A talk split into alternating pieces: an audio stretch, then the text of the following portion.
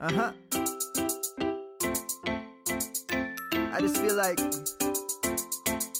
I've been around the block, ripping up fantasy stock, working around the clock. Look at the view from the top. Mm. Researching rookies a lot? No, I just be listening to pods. Yeah, one in particular. I'm just a messenger. Let me just pass on the rock. Uh, Browning, brunning, pruning. Pronouncing ain't what he's doing. What he's doing is not losing, but infusing you with new things. And there's Dennis the Bennett. The man is a menace. Yeah, building a dynasty. Some of the finest things. Promise you, you won't regret it. Sly as a fox, cultured in pop. Give him his props. Here is a thought, here is a box, and you cannot compare them at all. So don't even try. Careful with the news, but when you use a take, I take up Tony Fire. I mean Dyer, because anyone else is a huge mistake. Whoa, fantasy round table, fantasy, fantasy round table, yeah, fantasy round table. Come take a look at the crown, baby. Hey, fantasy round table, fantasy, fantasy round table, Woo. fantasy round table. Come take a look at the crown, baby. Go.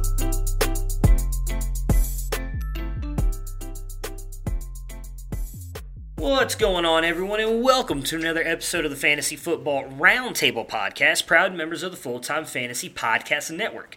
You can find them at FTF Podnet on Twitter. You can find me at SportsFanaticMB on Twitter. Your host, Matthew Bruning. We are just one of a ton of great podcasts associated with this network, some of which are Jim Day of FF Champs, Bob Lung of The Consistency Show, the creator of The Consistency Guide, and the Midwest Fantasy Expo. There's also Corey Parsons and Dr. Roto from SiriusXM Radio, and you can find all of us on fulltimefantasy.com, your one stop shop for all of your fantasy news, advice, and strategies. We are also proud to be partnering with expandtheboxscore.com. You can find them at XTBoxscore on Twitter. They have some of the best college and NFL stats in the business. Very cheap membership, just $15 a year. It is well worth your time and money. It is one of the best deals in the business, in my opinion. So for today's episode, Dennis and Matt are joining me. They're about to join me live, actually, as we are going to make our first voyage into the live industry. We are going to start recording our shows live, unless we have a guest who does not want to be on video. Uh, we will be doing that here in just a minute. Uh, so you'll hear another open as I bring those guys on here, but this is just for the podcast opening. Join us. We will be streaming on Facebook, YouTube, Twitch, and uh, hopefully Twitter here very soon going forward with the next few episodes. So Dennis and Matt are ready to go on the live stream. So let's kick it off as we do a rookie mock before the NFL draft.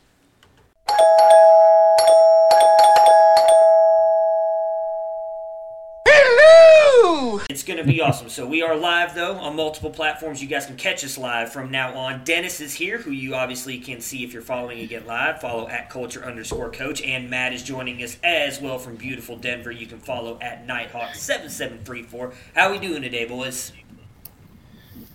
Doing pretty good. Uh, it's uh, has turned back to snowstorms here in Colorado, so that was a little bit of a downer. But it's one week to the NFL draft. It's bright and sunny here, 45 degrees.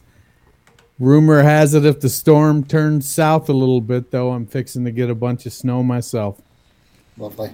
Well, it's not like we can go outside and do anything, though, right? So I guess that really doesn't matter. At least I know I can't here. We're kind of still sheltered in place for everything, so it kind of is what it is. But we are. I'm super excited, obviously, about the draft. I cannot. Hoping that I don't uh, get too pissed off with whatever the Browns do at 10. I know, Matt, you've got a very interesting pick there early, and I would imagine, Dennis, you, you all kind of so, sold on uh, the Lions going uh, Jeff Okudah there at pick number three? I would love them to go Jeff Okudah at pick number three. I mean, if they went Simmons, I wouldn't hate that either. So uh, they're both, you know, really, really good defensive players.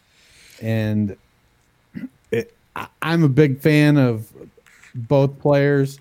So for me, it's a, a win win, whichever one they go.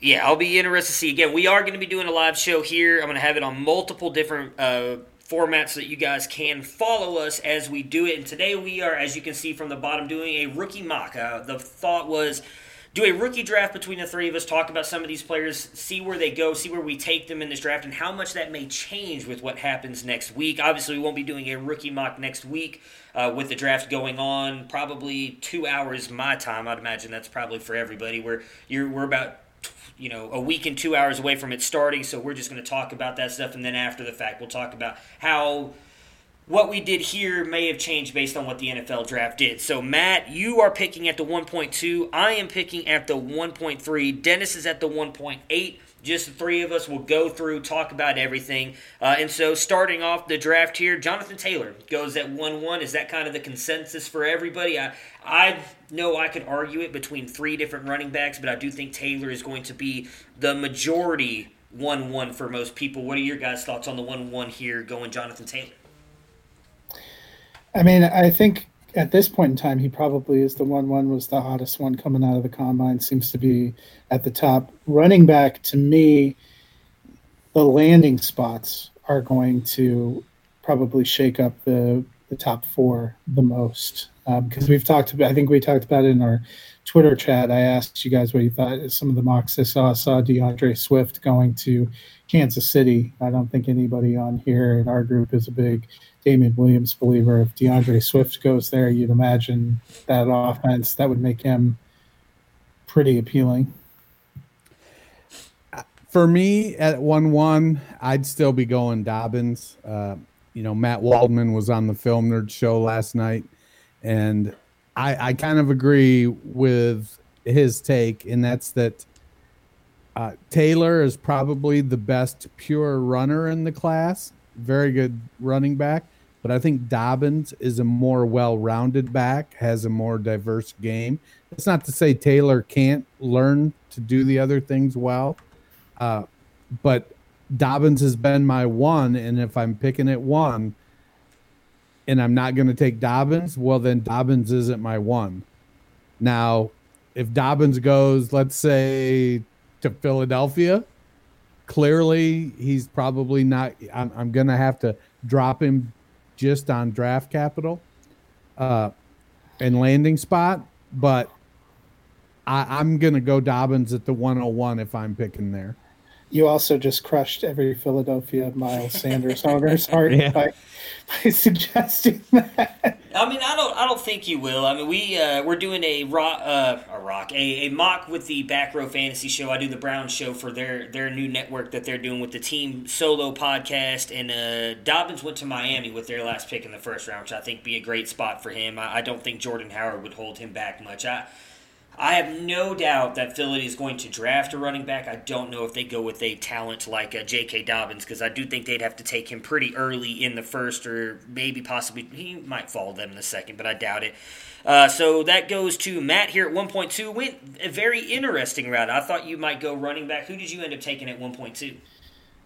So, uh, you know, I took CeeDee Lamb. Um, I guess this is where it could change based on on drafts, but uh, you know, I think when I was looking at potential running back spots, it's hard to know which one of them exactly is going to end up in a great spot, or if if any of them are going to end up in spots where it kind of suppressed. Like so, Dennis just mentioned, if Dobbins went to like Philadelphia, that's not a clear path to great touches. I think this is a great wide receiver class, and it seems like with so many wide receiver needy teams likely to go out there, these guys have uh, paths to compete right away to possibly make a difference right away. I, we've talked about before. I still like Lamb the best.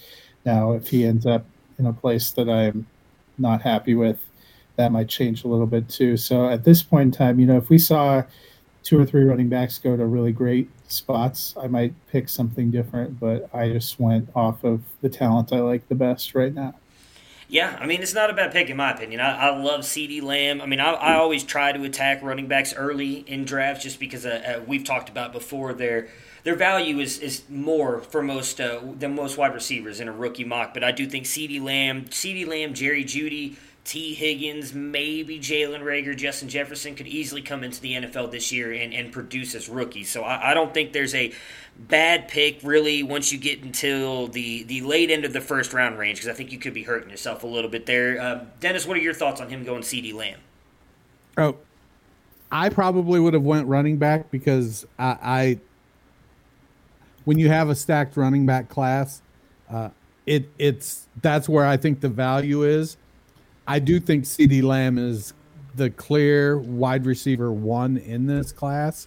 So if I'm picking at five or six, if I'm looking at CeeDee Lamb or Clyde Edwards-Helaire, it's really going to come down to uh, Edwards-Helaire's landing spot. If I take him over Lamb, I, I could see at five going Lamb over Helaire.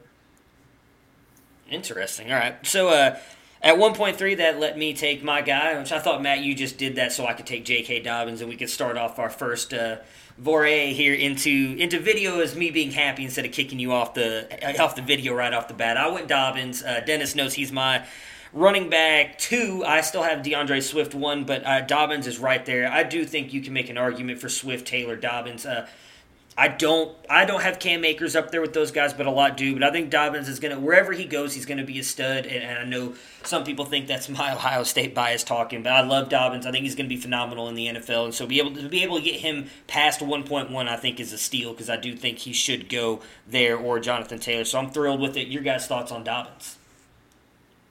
Yeah, that's a good pick. Yeah, I I, I think he's yeah. the best back in the class. Uh, great lateral agility, great burst, great contact balance, catches the ball very well. Really, really good vision. Uh, I'm a big Dobbins fan. All right, so after that, we saw D'Andre Swift go, Jerry Jeudy, Cam Akers, and Clyde Edwards Helaire. So that's uh, probably somewhat close to what you'd expect. I know me and Dennis, we've talked about we tend to lean running backs early, so maybe a Cam Akers and Helaire go before Jerry Jeudy. I don't know if Helaire goes before Jerry Jeudy, but any of those picks kind of surprise you guys with the way they go before we get to a Dennis at one eight? I, I think Jeudy probably would would have been more in the one seven spot, potentially one six, but I do think he went a couple picks early.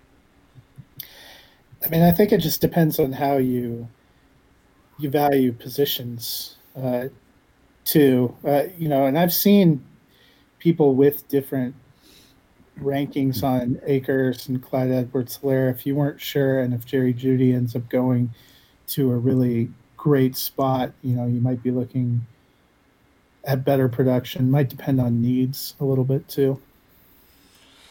All right, so that goes to 1.8, where Dennis made a, an interesting move. I, I was not expecting him to go here. So, who did you take and why? Because I'm a little perplexed by why you took him. Well, I went Denzel Mims, and it was really between Mims and Reagor and Justin Jefferson, who's uh, rising for me. And I, I, like Mims. He's he's a bigger wide receiver. Uh, I think his his average depth of target was le- leads this class, so he's a good, real good downfield receiver. A little reminiscent, I think, of Courtland Sutton uh, in that fact, but he's a big, talented wide receiver, and it was really splitting hairs. And for today, I just went Mims. I could have just as easily went Reagor or Justin Jefferson. I, I think they're a very, very close uh, tier.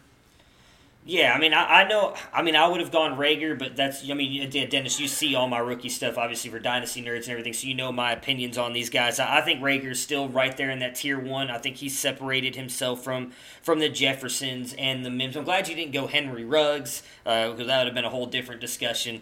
Uh, but I don't think Mims is a bad pick. He's clearly after the combine, and the more people have looked at him, seen uh, he's really kind of his skyrocket his stock has skyrocketed up. I would actually really am interested to see where he goes in the NFL draft because I, I do think that this is the area he may end up going, especially if he gets that high or back in first round or high second round draft capital. Matt, Matt, what are your thoughts on Mims? Yeah, I mean, I think he's a good talented pick. It's it's hard a little bit picking in a vacuum right now, not knowing yeah. where they're going to be and uh, where they're going to end up. But you know, I think he he makes a good case for him right there. All right, so after Mims, we got Reagor, Jefferson, and then Henry Ruggs, and then Joe Burrow to, to, to finish off the first round. Uh, obviously, an interesting pick with some of the other players there on the board. Uh, do you guys want to talk about any of those three wide receivers or Burrow before we go into the second round?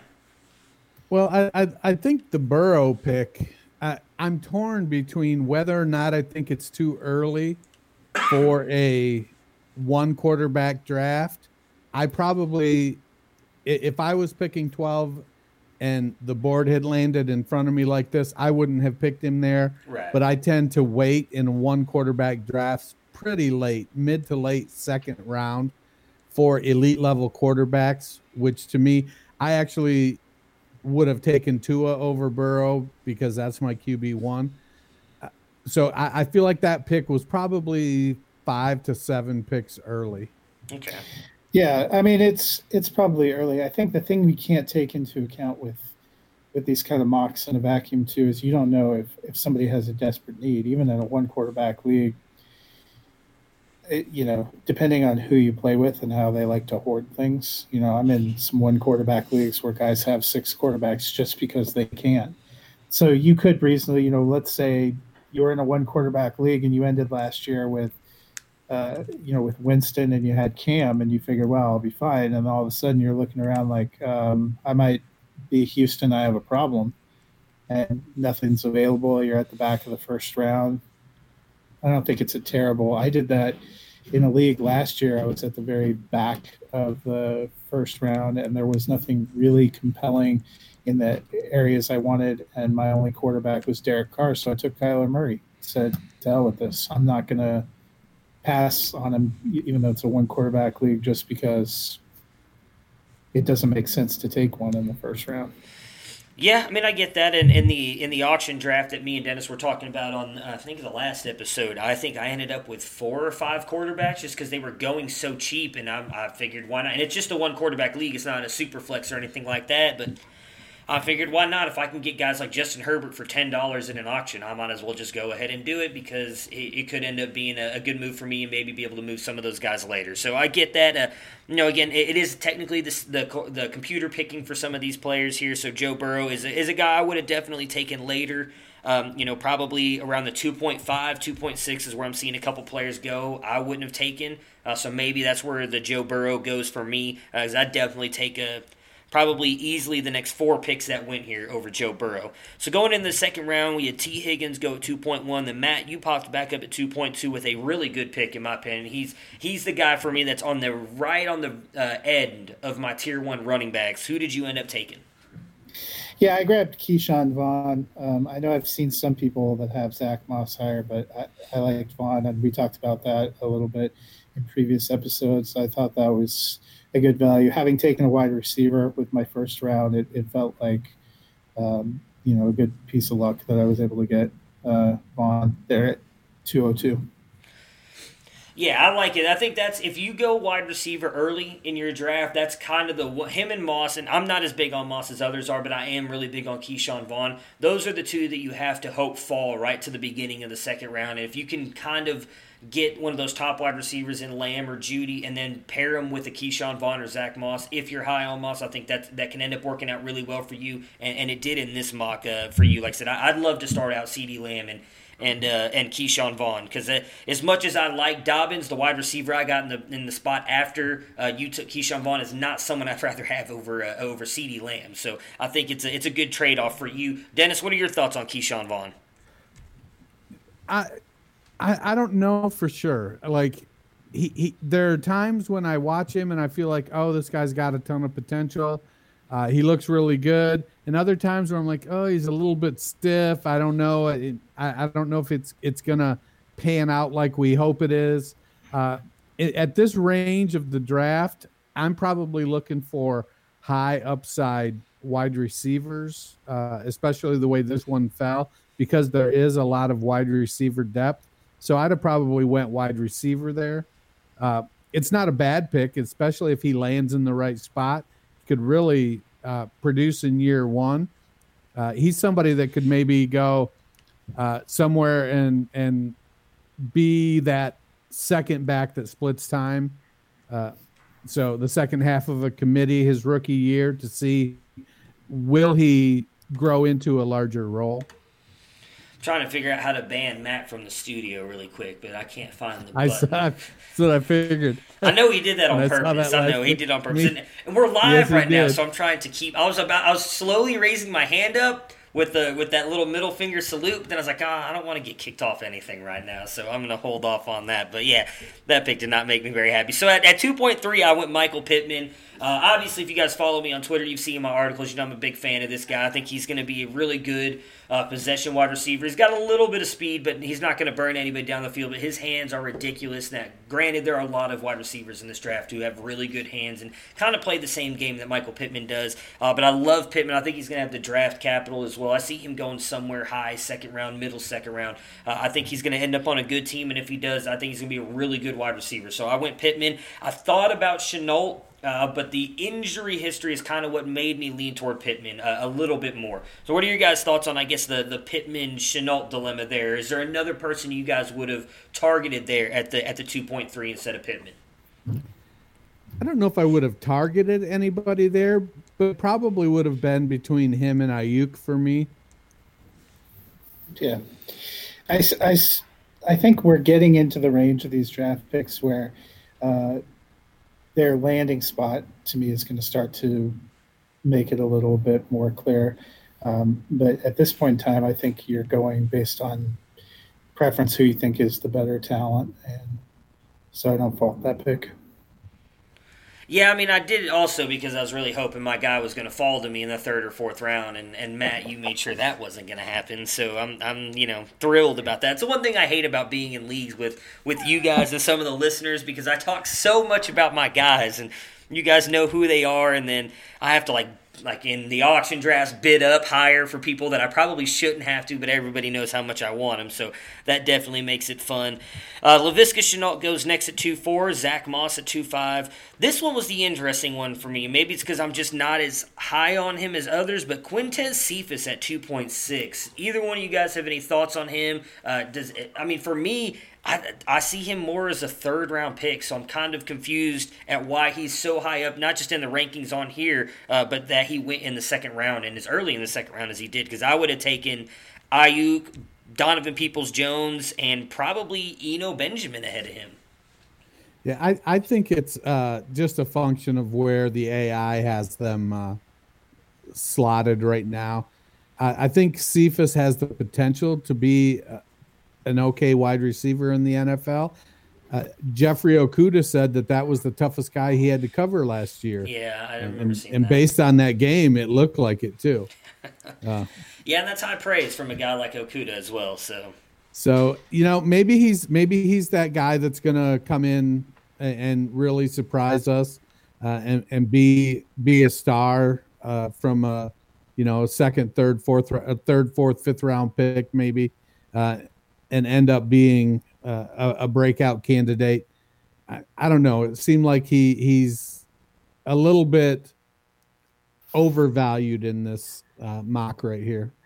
Yeah, Mike Clay has him as wide receiver 28. I was just looking to see it, but I think uh, Dennis is right. The one disadvantage we have when you have so many computer uh, draft spots is they're going to be kind of checking the box going off of the rankings. The question would probably be why Sleeper has it up so high. Yeah, that's what I was trying to figure out. Uh, maybe I missed something. I mean, I, I have no doubt he's going to be a good wide receiver. Uh, I just don't know if I take him over some of the guys that, that ended up going after him. But like I said, everybody obviously has their differences. I don't rank for sleeper, so I don't know why they have him where they have him. So then Brandon Aiyuk goes, who is a guy like I just said, I would have taken him over uh, Tua goes at 2.8, who is a guy, as, as Dennis talked about, he would have taken as his first quarterback. This is kind of where I think the quarterbacks are going to go in most rookie uh, most rookie drafts if it's one QB, especially if you don't necessarily need a QB. Where are your guys' thoughts, or where do you think the first QB may go in a rookie draft?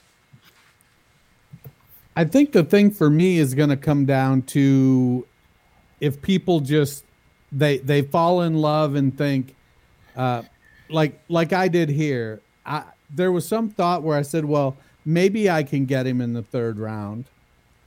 But then I was like, no, he'll never make it back to me. So if I want him, I'm going to need to take him here. I can see people it, you know, from the two two to two five starting to do that, or even the one twelve like happened in this draft with Burrow.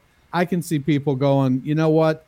Uh, I'm going to need to go ahead and take my guy here because I don't pick again for eight or nine picks or 10 or 12 picks. So if I want this guy, I'm just going to need to take him here. Yeah, that's yeah. my bad. Uh, I didn't even realize that you were the one who took him, so I apologize about that. Oh, I, was, yeah, I, I thought, who took him. I thought you took DPJ, so I was going to get ready to talk about that. But go ahead, Matt. I think this is also the spots in the draft where team need, strategy, all those things kind of come into play. You know, I, I, wouldn't be surprised to see some some of the top quarterbacks go off in the second round. It can be things where either you have a need in that area, maybe it's a guy you're really high on as a prospect, uh, like Dennis mentioned, especially if you don't have uh, any other really glaring needs that you need to take care of. Um, and you know, I've also seen, as much as we don't always appreciate it, you know, if you're sitting there at two eight and you know that your friend at 210 is desperate for a quarterback who loves Tua, maybe you snap him up uh, because he has somebody on his roster you want to try to poach off. You know, this is, you know, the first round you're usually trying to go on talent and helping your team, putting yourself in the best round for success. I think once you hit second, third, fourth, sometimes you're making more strategic plays. So there's a lot of different things that come into play. So is that, is that the strategic play you made in the third round? You know, is there someone on my I, team you're trying to get? I, I 100% did that on purpose. I know you did. I know you did. I almost. I'm about to actually just delete this. I'm not even going to pretend that was my own research. Although you made such a compelling case in the last episode. I, I love that kid, man. I, I, love that kid. It's and I'm not. I feel bad saying this. I really hope it works out for him because, as Dennis knows, I loved Hakeem Butler last year as well, and that has not quite worked out for me so far this year. And now DeAndre Hopkins goes over there. Uh, you know, feeling worse and worse for that kid. I think he's going to still be a really good wide receiver. I just don't know if it's going to be with the Cardinals. Uh, so after Dennis took Tua, uh, Donovan Peoples Jones goes at 2.9, who's an interesting guy. He's a a wide receiver, I think, has a lot of upside. We talked about him a little bit with uh, John on Monday's episode, how unfortunately he had a guy like Shea Patterson throwing him the ball, has a ton of upside. If he gets that high draft capital, say, I'm trying to think of a team that, the Eagles, say that he lands on the Eagles in their second round, maybe they pass on taking Jeudy or Lamb in that first round, or uh, who else is probably going to be around there? Jefferson, Mims, those guys, because I think Jeudy and Lamb should probably be gone. So the, the Mims, the Jeffersons of the world, say they pass on that and they decide to take a person in the second round and they end up taking a guy like Donovan Peoples Jones. Like what what do you think that could do for his stock, Dennis? It, it can't hurt it, that's for sure. I, for me, the trouble with Peoples Jones, aside from the fact he went to Michigan, it, is that I, I, just there are times when I want to see a guy make the most out of a bad situation and he didn't always do that. I I think he's to be he's to have an opportunity to show what he can do in the NFL. I, I expect I'm probably pretty low on him.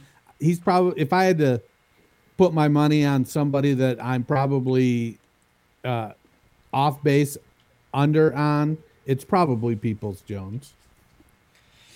What's wrong with Michigan? Oh God, I'm kicking you off. Where's the ban button? Where is the I have ban button? I have this hat down here from prior to getting my home haircut, but also know, my you know what's my, wrong? my boss. You know what's wrong with the team up north? This is what's wrong with the team up north. They kick their they kick their ass every time. That's why. My boss is a big Penn State fan, so every time I wear my a Michigan hat and our team's chat, uh, I know it it rubs her the wrong way too. Yeah, that's that that hat rubs everybody the wrong way unless you live in Michigan. That, that that's just the way that it works. Uh, all right, so let's go. Let's keep on moving. AJ Dillon at two point ten, which is interesting. He's another guy that's been talked about, kind of up there uh, for a lot of people, and probably more in the top of the tier two range than anything in the tier one. Uh, so if he ends up getting on a team where he possibly has a chance to get some some work as the first guy or the lead guy. I think him getting it picked at 210 is going to be good for him. KJ Hamler, Chase Claypool, Chase Claypool, which I think is all combine related for him to shoot up that high. You, uh, do you guys agree with that? I, I would agree. Yeah, I, I think if AJ Dillon is is top of your tier two, then your tier one has about 18 backs in it. Well, no, he's not top of my tier two. He's like more toward the bottom of my tier two. But there are people who who uh, uh, Kane from DLF is a huge AJ Dillon guy. He's still got him in his tier one. I don't. I, I'm I'm not sold on Dillon. I was talking about Chase Claypool though. He seems to his he's kind of like right there with uh, Denzel Mims. After what he did at the combine, his uh, stock has really kind of shot up. Now, obviously, end of round two isn't quite as good as Mims has shot up, but still, I don't think anybody was talking about Claypool in the ranks with Donovan People Jones and KJ Hamler before the season. I think the combine has really kind of helped shoot his stock upwards. Yeah. All right, so let's get into the third round where again Matt just I wish I could can I remove I can remove the player. Does it redo the whole round? Oh no, just him. So who did you take at two point three point two there, Matt? Oh, I'm just messing with you. Uh, oh, well, where'd he go? There we go. Um, so Eno Benjamin goes at 3.1. So I actually do want to have a discussion about Eno Benjamin, Dennis, because we've talked about him last year. We thought him coming out into the draft in 2019, he would have been in that tier one. He was a running back who had a really good year uh, that the year prior, and this year came in with a lot of expectation. I don't know if anybody expected him to be up there with the well, not a lot of people were high on Dobbins, but the Taylors of the world, and then obviously having the year that he had really has kind of dropped down even into the bottom of tier two. Do you think that is he somewhere in the middle? Was it what we saw two years ago, last year? What are you expecting from Eno Benjamin coming into the NFL? Well, I, I definitely think he's got the opportunity to outperform uh, where he's looked at now. He's kind of in the same boat as Anthony McFarland. Dealt with a few injuries. Didn't he came back when he he could have came out and just didn't look the same. So for me, I think Benjamin can come in if he can catch the ball well uh, and run tough. You know, he could be. I could see him coming in somewhere and surprising and, and putting up Philip Lindsay type numbers? I like that. I'm obviously a big fan of Philip Lindsay. So, Matt, you have any thoughts on uh, Eno Benjamin? No, I think you guys covered it pretty well. All right, so at the 3.2 spot, you got the best wide receiver in the draft. So go ahead and tell us why you took Isaiah Hodgins there at 3.2. Well, beside the personal pleasure of seeing your reaction, uh, you know, so at 3.2, you know, I took uh, Lamb in the first round. I, I, went and got a running back and Vaughn in the second round. Uh, coming around to third, I was going Tua see what was there at quarterbacks. You know, after Dennis took to, uh, I really couldn't bring myself to get Herbert or anything on there. So I went back to look at receivers.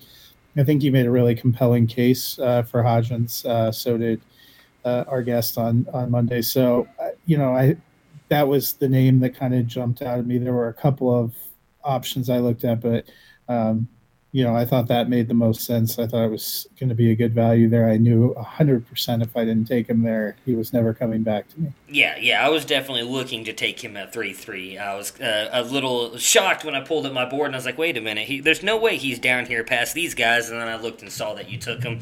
Uh, yeah, I, I, love the kid. Uh, I really do think he's going to be a, a high end wide receiver, too, with, with some wide receiver one upside, obviously, depending on where he lands. He's, he's the one guy I am really excited excited uh, to see where he goes next weekend because I, I, do think his landing spot could really hurt his uh, draft stock, which he's still going to get drafted by me in every draft, or it could really help him if he ends up getting, like John talked about on Monday, if he ends up getting somewhere in between that third and fifth round draft value his stock is going to shoot up because he is definitely a guy that I think a lot of people are overlooking.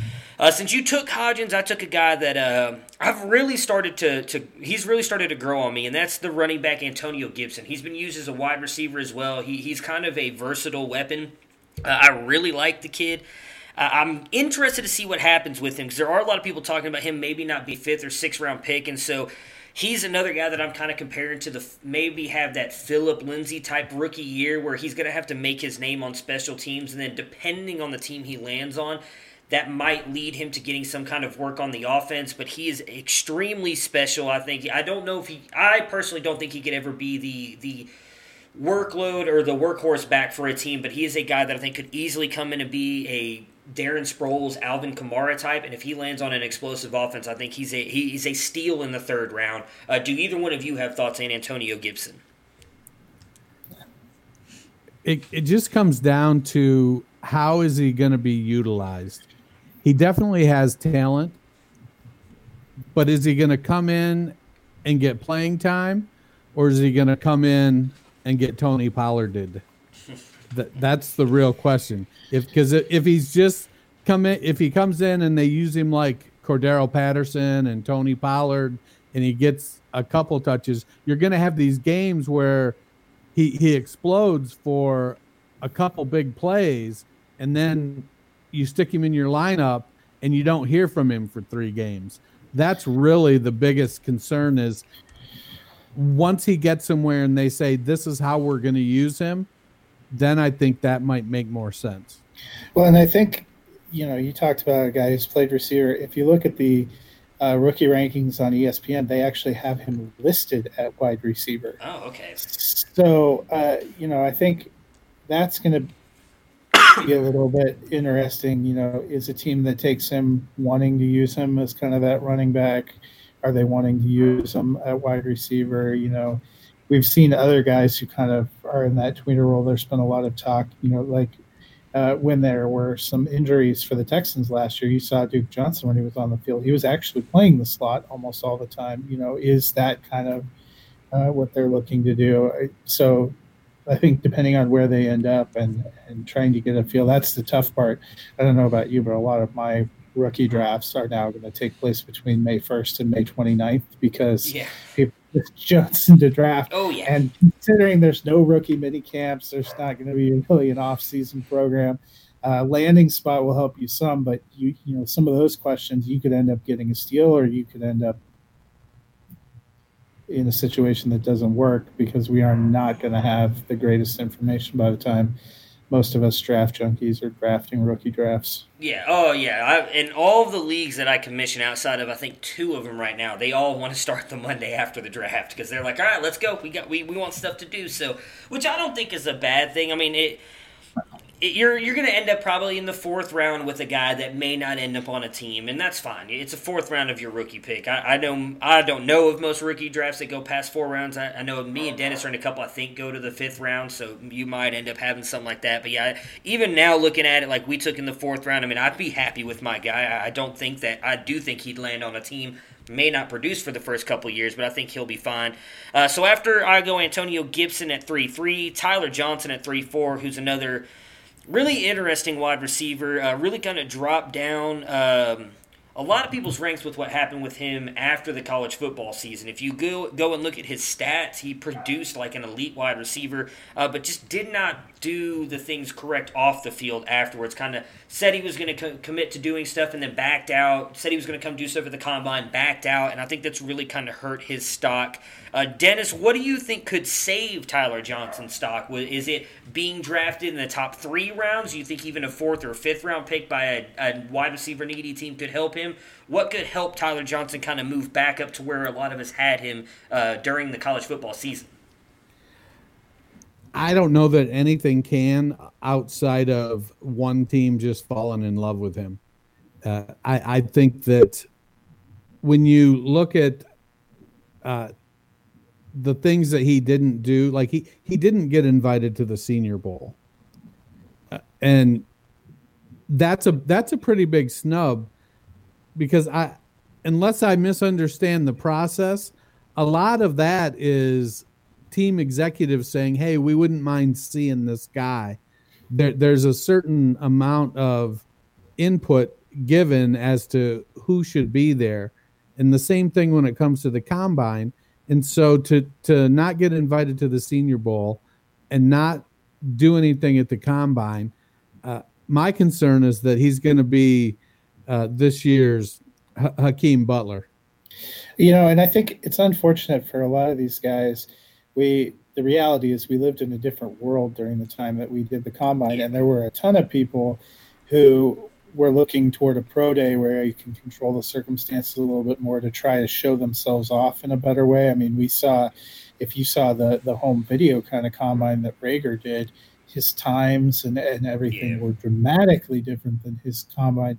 And so I think there was a lot of people that at that combine period made some decisions that maybe they wouldn't have made had they known what precisely was going to follow.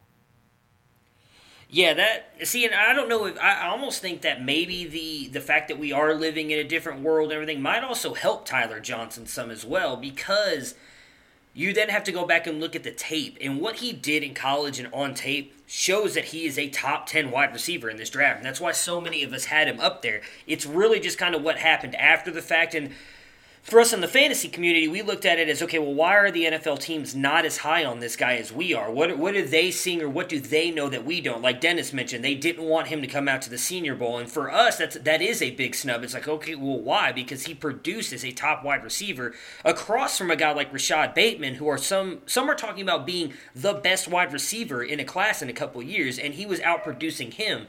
So the fact that he was able to do that on a college level and again against top competition in the Big Ten, it's not like he was playing in the ACC where you're only going up against a good team in Clemson. He was going up against good teams almost every single week. The teams knowing he was the one that they had to stop and they still couldn't do it. And yet he's really kind of fallen off and, and really taking a big hit. And it seems all based on because of what he did after the college football season ended, which kind of drives me crazy a little bit because for me, you're supposed to rank these players based on what they do on the field, not what they do off the field. So Tyler well, Johnson, what are Tyler? What's Tyler Johnson's elite trait? Uh, I would say his contested catch, though his route running so is really good. Let's, let's, talk about contested catch. You know what the other side of the contested catch coin is? What's that? Can't separate. That's true, yeah. But you also have guys like I'm trying to think of. I'm trying to pull like Chase Claypool, who's now getting that just because he ran a fast fast time at the 40. But we didn't see that on the field at all with Notre Dame. And I, granted, I guess you could say Ian Book was not nearly as good as I don't know off top of my head who Minnesota's. I mean, I think we was. talked about this before the combine. There are people that tend to put a little too much stock in the combine and what we had expected yeah. post combine is then you start having people's pro days and you start having them get to come for visits and things and it sort of mediates it out i think what we're going to get that's a bit of an outlier this year is the combine was really the ended up being the time yeah, that right. we got to see all these people and we got to see them in person we've seen later you know Tua Tagovailoa he couldn't release more videos of him doing stuff and looking good and stuff. And everybody just comes back and says, well, we didn't get to see it in person. We didn't get to touch his hip and make sure that it was still attached to the bone. So I don't know if these private workouts, you know, Reagor has a, a great private workout video he puts out. Well, you know, he could have rigged that. He could. So it's, it's a weird year. It's going to be a weird draft experience. I think it's going to be weird. What we don't know too for somebody like Tyler Johnson – could he sell himself pretty well? You know, they're getting these kind of private video chats. We know teams are still doing meetings.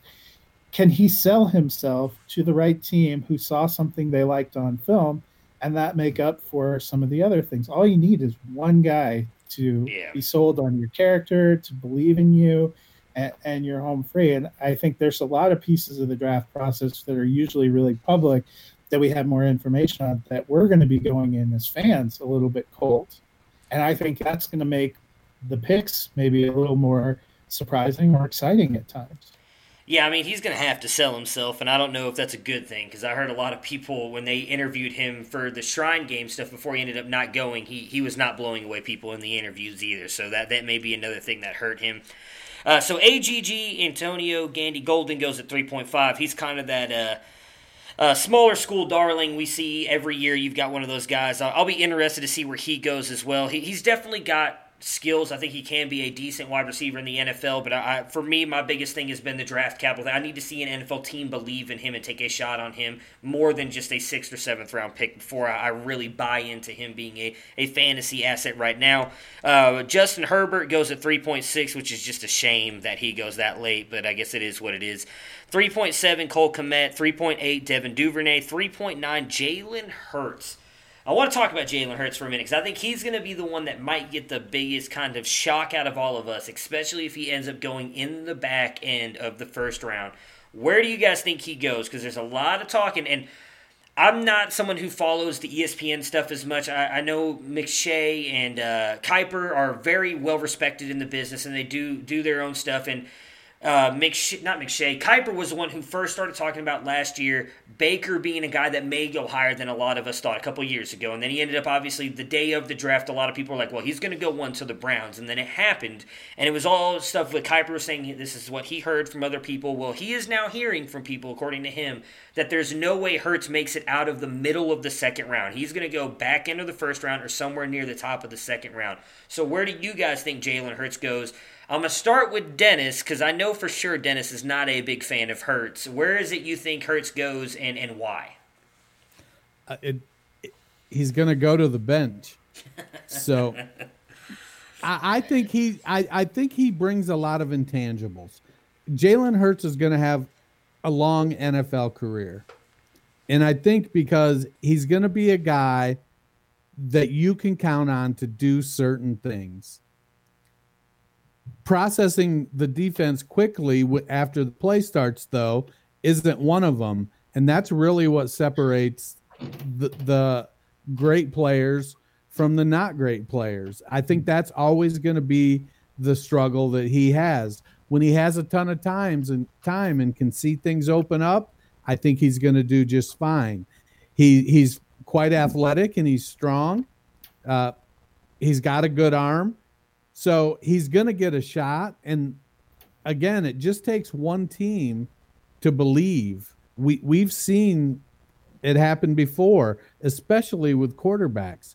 So going late first to mid second isn't going to surprise me at all for Jalen Hurts. Honestly, it wouldn't surprise me if Jordan Love ended up up there. You hear a lot of talk now about the quarterback coaches all love Jake Fromm because he doesn't make mistakes. So except for if he tries to complete a pass. Right. So it, it's it's just one of those things where Hurts has all the other stuff. He he is supposedly a very good teammate. He looked good with um you know when Tua took over, he didn't pout, he didn't go into his shell, he was supportive. So, yeah, he transferred, but so did Joe Burrow. That doesn't really mean anything. I, I well, think he'll get drafted. It, and look at who he transferred because he was competing against. I mean, right. it's not like he was competing against somebody who's an afterthought. Yeah, you know, he wasn't he Jake, Jacob Eason transferring out from under Jake Fromm. Yeah, well, I if, mean, go ahead, Matt. Go ahead. I mean, if Tua doesn't break his hip, he's probably by far and away the number one prospect. So, you, you know, you have to take that into consideration a little bit. And what Hurts did with Oklahoma was pretty impressive. Oklahoma had a very decent season as well, so we saw him thrive in two different programs. Yeah, I was gonna say I don't know about the transferring thing. I mean, we saw Justin Fields and uh, Eason both transfer out because uh, because of Jake Fromm, and I, I, think Georgia at the end of the day would probably rather rather had Justin Fields or Jacob Eason over Jacob Fromm. So, but yeah, I agree. He had to transfer out too. I don't know if Tua would have been the one. That's kind of the one thing that I hate uh, with everything that happened. I feel like that with him getting hurt, kind of deprived of, of deprived us of one of the best like quarterback debates we've seen in a long time. Because I still think Burrow obviously goes on and does what he does. I don't think Alabama would have made the playoffs. Uh, to, I imagine Alabama would have won out if Tua wouldn't have gotten hurt but I don't think they make the playoffs. Joe Burrow likely still goes on, wins the championship, sets the historic season that he does. So it would have been a really interesting debate between Burrow and Tua. More people probably would have leaned to it because he had obviously uh, the longer. Uh, upside with his career. He's done more outside of Burrow doing it for one year, where Tua has done it for multiple years now. But I think it would have been a really uh, interesting debate. So I'm trying to pull up Sleeper here. I got involved with a bunch of stuff on Twitter there. Uh, so Bryan Edwards, who's uh, I think going to be a really good wide receiver, goes at 310. Well, hold on before we move on to Bryan Edwards. Yeah. Your, your love for Jalen Hurts just completely skipped over my pick of Devin du- Duvernay. Uh, dude, I'm really bad about skipping over your picks here. You picked Devin Duvernay at 3.8. Why? Apparently. So I, I, picked Duvernay because I, I think he's going to go somewhere and be the next Julian Edelman. He's got that 5'11, 200, 205 pound, quick twitch. He, he's built for the slot. And I think he's just going to go somewhere and, and he's going to kill it out of the slot. Where do you hope he goes? Oh, you know, I don't know. I didn't really think about where he goes because I, I was I actually eyeing Antonio Gandy Golden that's who I wanted, and then I had gotcha. to switch over to Duvernay. Uh, you know, I he, Detroit would be great because D- Danny Amendola uh, is their slot guy. Um, they need somebody that can stay healthy and produce there with, with Marvin Jones and Kenny Golladay. I, I think that would be a great fit. And and you know, Patricia spent 15 years working under Bill Belichick. Uh, so he knows he's seen how to use a slot guy that can stay healthy. That that I think would be a nice nice fit. All right, so now that we got Dennis's pick, as we tried to skip over him again here in third, I promise that won't happen in the fourth Who's round. We will, we will definitely, well, you know, you you were you were complicit in it. You know, he picked Devin Duvernay. I, I was not paying attention at all. Um, so Anthony McFarland goes at three twelve, which I think is an interesting pick, as Dennis mentioned earlier. He's kind of one of those running backs that uh, has some upside. I'll be interested to see what team he lands on. At uh, four one, Harrison Bryant goes uh, at the one uh, four one, and then you take Jordan Love at four two, which is I think going to be an interesting pick. Just like with Jalen Hurts, I, I do think he's going to end up obviously getting the draft capital. Where he goes is going to be interesting because uh, don't know if he's going to be a starter right off the bat. Uh, Matt, you know, in the auction we're in right now, uh, I was actually kind of thrilled that I got him for ten dollars in, in a super flex league, especially if he ends up becoming a starter. Kind of, what are your thoughts on Jordan Love and why'd you go him at four two? So I was, you know, I was looking here. My last pick. Uh, I thought about tight end. There was nothing really uh, compelling to me there. Um, so then I went over to quarterback, and it's kind of, uh, you know, I, I would say it's kind of the same thing as with Jalen Hurts. There's we seem to have a pretty solid locked top three uh, with Burrow and Herbert and Tua, uh, and then after that, I there's a group of guys that you know potentially could get picked somewhere uh, and have a good opportunity. You know, I've seen some mock drafts that suggest that New England might take a guy like Love. You know, so it really depends. You know, he or Hurts.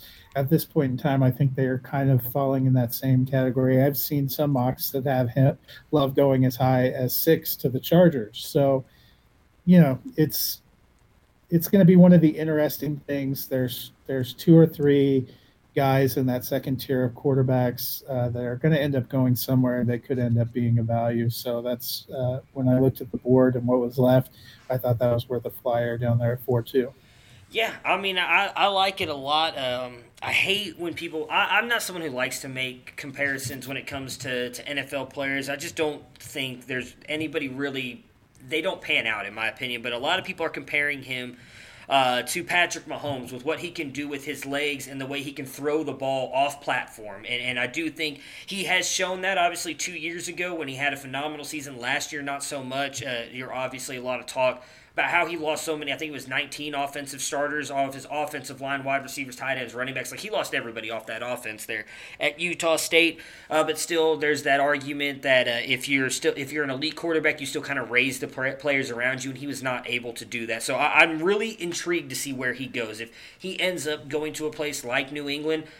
I think getting him in the fourth round is going to be a steal because I have no doubt Bill is going to coach him up and then obviously make play calls and everything and allow and coach the game around what his skill set is. And, and I do think that is really going to help out him. Uh, Dennis, you have any thoughts on Jordan Love before we move on?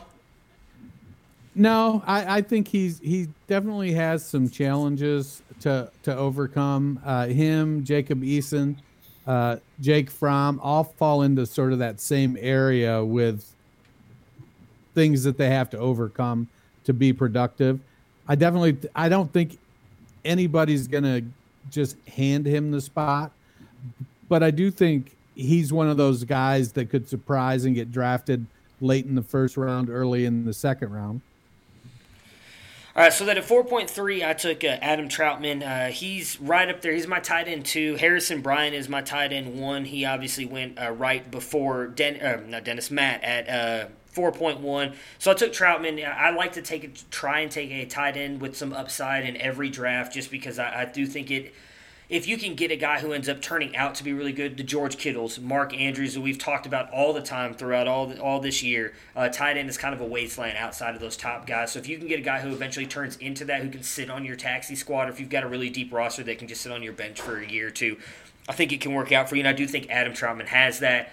Uh, everybody kind of seems to think he he'll be able to step in. It may take a year to kind of get used to the NFL game, uh, but will be really good. So that's why I decided to go Trautman there. Thought about a guy like DeeJay Dallas, uh, but I, I, took Antonio Gibson and J.K. Dobbins. So I kind of wanted to separate myself a little bit and, and take a guy like Adam Trautman. Would have gone Jordan Love had had Matt not taken him right before me.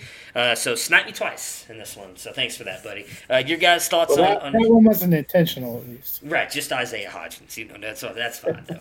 Uh, so DeeJay Dallas goes at 4 4. Uh, Thaddeus Moss at 4 5. Hunter Bryant at 4 6. Jake Fromm at 4 7. And then Dennis picked at 4 8 in this one. I know he did. And uh, he took Lynn Bowden. So, Dennis, why did you take Lynn Bowden at 4 8? You know, Bowden comes in, he kind of reminds me of like Randall Cobb and Hines Ward, Julian Edelman type of guy. Played some quarterback in college. Uh, he played. It was Wildcat quarterback, but still, he he played a lot of quarterback last year because Kentucky was decimated. Uh, he's a good wide receiver. Uh, the year before that, he caught what was it, uh, 67 passes on 80 targets. Uh, didn't have a, a big uh, yardage, only. Oh, did Dennis freeze on us? He's doing his this best statue impression right now.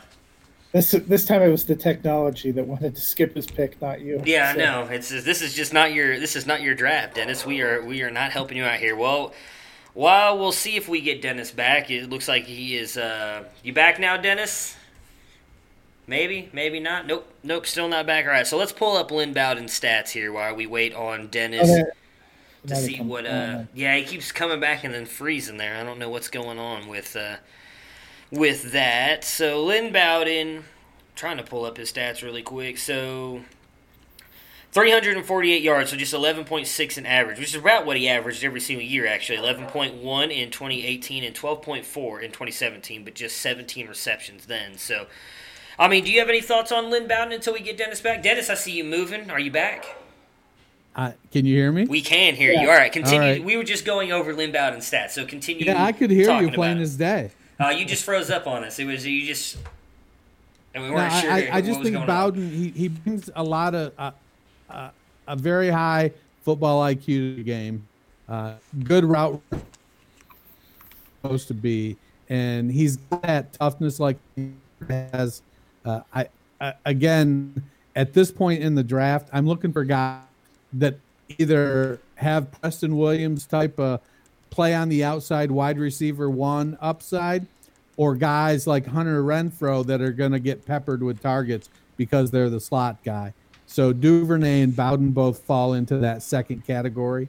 Uh, I, I, think he could end up being a, a star in the league. Yeah, I, I, don't disagree with you. He obviously has that upside. I do think, obviously, landing on a team that's going to kind of work with him and allow him some time to hone in more on the wide receiver position. As you mentioned, he kind of did it all. I mean, I, I want to say they were. I don't think he actually did it, but there were talks about them playing him at defensive back last year at Kentucky as well because he's so athletic. So I think give him some time to kind of come in and play the wide receiver position. This is going to be a bad comparison, uh, but I almost kind of see him like a like Braxton Miller. Like Braxton Miller, I think had he been given a shot to actually play the wide receiver wide receiver position in Houston and not deal with the injuries he dealt with, I think he could have ended up being a good slot wide receiver for them. If someone gives Lynn Bowden that ability, I think he's going to to be good. So I do like that pick. Uh, Matt, you have any thoughts on uh, on Lynn Bowden before we finish off the draft here? No, I mean, it seems like a, a solid pick. I think once you're in the fourth round, you're kind of just taking, uh, yeah. you know, shots.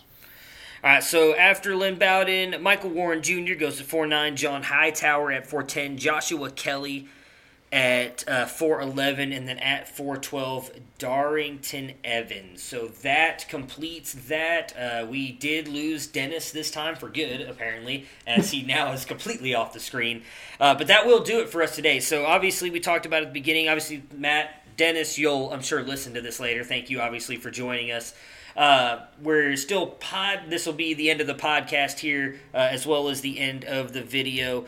Dennis says to tell everybody goodbye. So goodbye from Dennis. Uh, we will be doing this live next week, uh, Thursday, maybe even Friday. I guess it'll depend on kind of what your guys' schedules are. I don't have anything going on. I've, I've made sure to clear my schedule uh, since this is be the only sporting event we may see until June. So I get the thumbs up from Matt.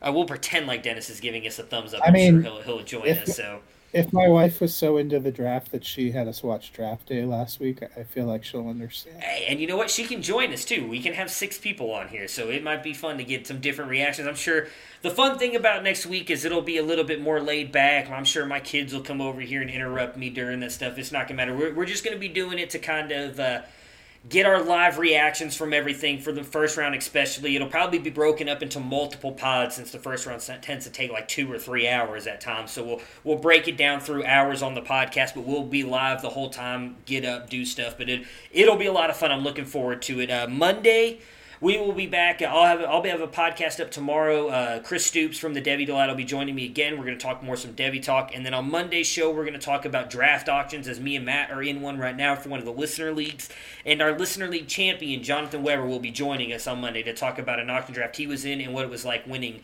uh, the listener league last year. So again, uh, guys, thank you so much for listening. Thank you for joining us live. I've been watching. We've had viewers jumping up here and there throughout it, so I appreciate you guys jumping on and watching with us. We're going to be doing this from now on. Matt, obviously, thank you for joining me as well. Have yourself a good weekend.